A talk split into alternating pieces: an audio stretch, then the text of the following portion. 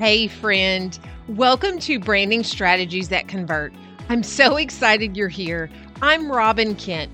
If you're the girl with all the big business ideas swirling around in your head, but you struggle with building a crystal clear brand and marketing plan that creates authentic connections, then this is the podcast for you.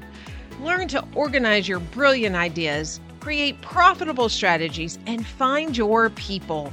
Your ideal clients are looking for you, so let's make sure they know exactly who you are, what you stand for, and what you do.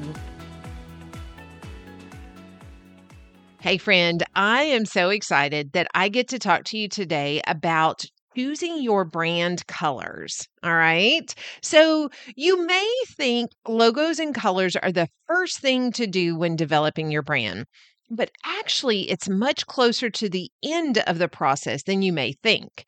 Visual branding is definitely the first impression others have with your brand, but actually it's one of the last pieces when you go about creating your brand.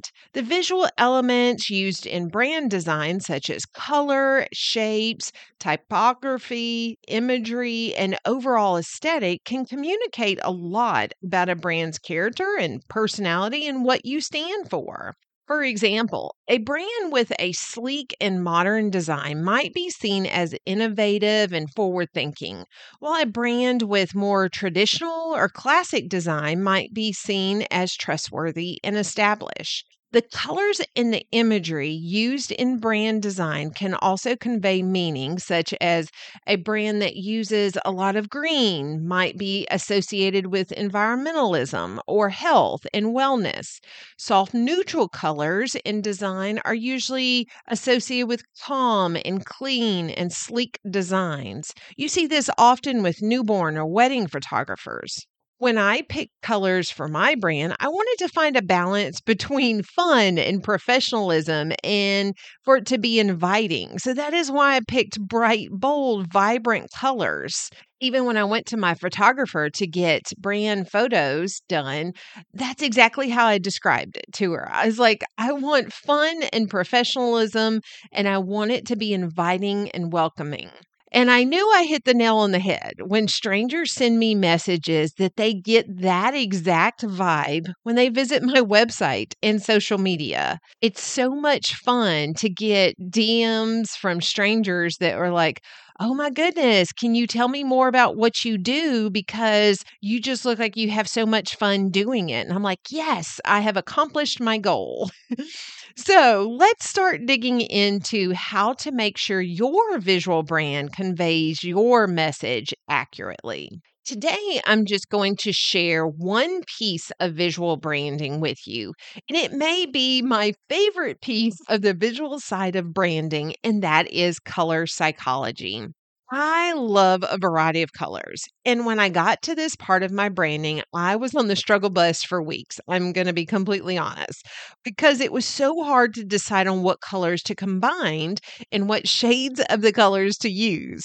I'll be truly honest, this was when my O C D tendencies got the better of me, but I don't want you to get stuck in the same rut. Your color choice is one of the very first ways your clients connect to you. And this is why we need to be intentional in choosing our brand colors. And when we are intentional, then we have more of a return on the investment of our time and money so we can connect with our ideal clients. We have all found our favorite colors and clothes we wear and how we decorate our home and maybe even the car you buy. These colors create an emotion inside of us. The right color can make us feel calm and happy and vibrant. The wrong color can evoke feelings of fear and danger or sadness. We want to be intentional in choosing our branding colors so that we create the right emotion in our potential client. If you haven't determined what emotion you want to create in your brand, then you'll want to go check out episode number four, where I break down emotional branding and help you figure out what emotions you want others to experience when they discover your brand. Okay, what impact does color psychology actually have on your brand? So let's talk about this for a minute.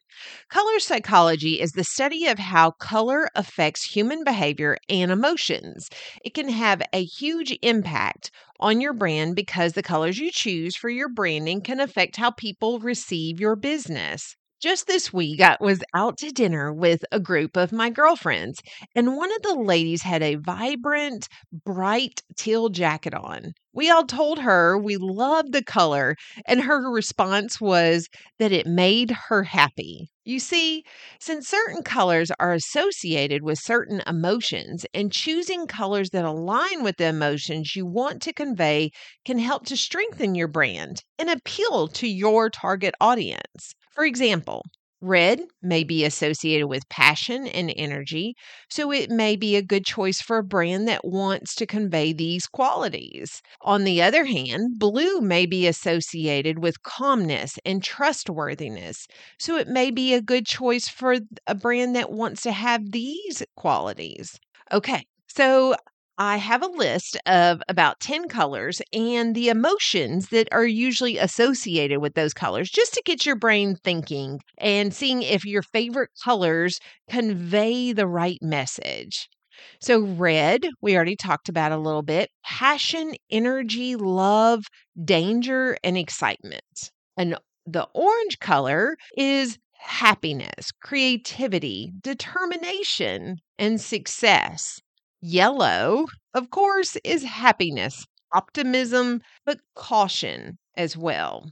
Green is growth and nature, freshness and calmness. Blue, different shades of blue, is calmness as well, trustworthiness, dependability, stability. Purple, different shades of purple, it can be all kinds of different things of purple, is luxury and royalty, sophistication and mystery. And then, of course, pink is love, femininity, innocence, and calmness again. Brown is reliability, dependability, comfort, and stability. And black, sophistication, power, mystery, and elegance. White is purity, innocence, cleanliness, and simplicity. You may be thinking, there are so many options and so many varieties and don't know where to start. I was there. So, but I got you, and I am going to share five steps to help you choose your brand colors. Before I share them with you today on the podcast, just know you can grab my brand color worksheet with these questions along with a list of one hundred fifty plus adjectives that you may want to use to describe your brand. Plus, more about which colors represent which emotions. You'll find the link in my show notes of this podcast. I learn best with visuals, so I wanted to provide that option for you as well. Okay, let me get you thinking and processing where to start. Okay, number one, you are going to want to consider your brand values and personality. What are the emotions that you want your brand to convey? Choose colors that align with these values and personality.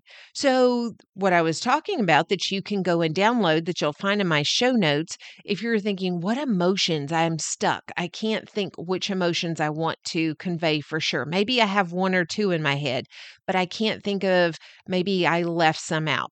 So you will want to go into my show notes and you will want to grab that link and download it. And it has one hundred fifty adjectives that can get your brain going, and then you can whittle it down to three or five so you're not so overwhelmed. Number two, research your industry and target audience. Look at the colors that are commonly used in your industry and think about what your target audience might respond to. Number three, create a mood board. You want to gather inspirations from images and websites and other sources that you find visually appealing. Use this inspiration to create a mood board that reflects the look and feel you want your brand to have. You can go on Pinterest and search a mood board or brand board and color palettes to get some ideas. Number four, experiment with different color combinations. Use a color palette tool to try different combinations to colors and see which one you like best. One of the tools that I have found that is the most friendly and easy to use is my color dot space dot com. Again, I will put that in the show notes below, but it is my color dot space dot com. It's just so easy. You can put one single color in there and then it will create different combinations, and then you can narrow things down from there. And number five, test your options. Show your potential color palettes to a few people in your target audience or some of your close friends and see which ones they respond to the most. This can help you get a sense of which colors are the most effective for your brand. Okay, so hopefully those five questions will help you narrow down, and those resources help you narrow down how to choose your brand colors. I don't want you to be stuck for a week or maybe a couple of weeks like I was, because you can start with your favorite colors because they probably do resemble some of your personality, and being a personal brand is going to then mimic your own personality. But you want to do your research. You want to check out and see, is this going to convey the correct message to my clients? Is this going to have them feel welcomed and want to come in, want to learn more? Is this going to create a calm effect on them so that they know that they will be taken care of and not overwhelmed? So you want to think through and ask some of your friends to check out the color palette that you have and just see how it makes them feel. All right. Well, thank you so much for hanging out with me today and learning about color psychology, because it is so fun to do this, but this is a part where you need to have done some of the homework of figuring out what feel do you want your clients to have. And then after you figure out your brand colors, then your logo and your shapes and your designs and other things like that that you want to create consistency with will come later. So, all right. Have a wonderful day, and I will talk to you soon. Thank you so much for listening to my podcast today. If you found this episode helpful, would you take a moment and share it with your friends on social media? And feel free to drop in my D Ms and ask any of your burning questions. You can find my social media handles in the episode description below. Until next time, I hope you have an amazing day. Remember, your clients are looking for you. Let's make sure they know who you are, what you stand for, and what you do.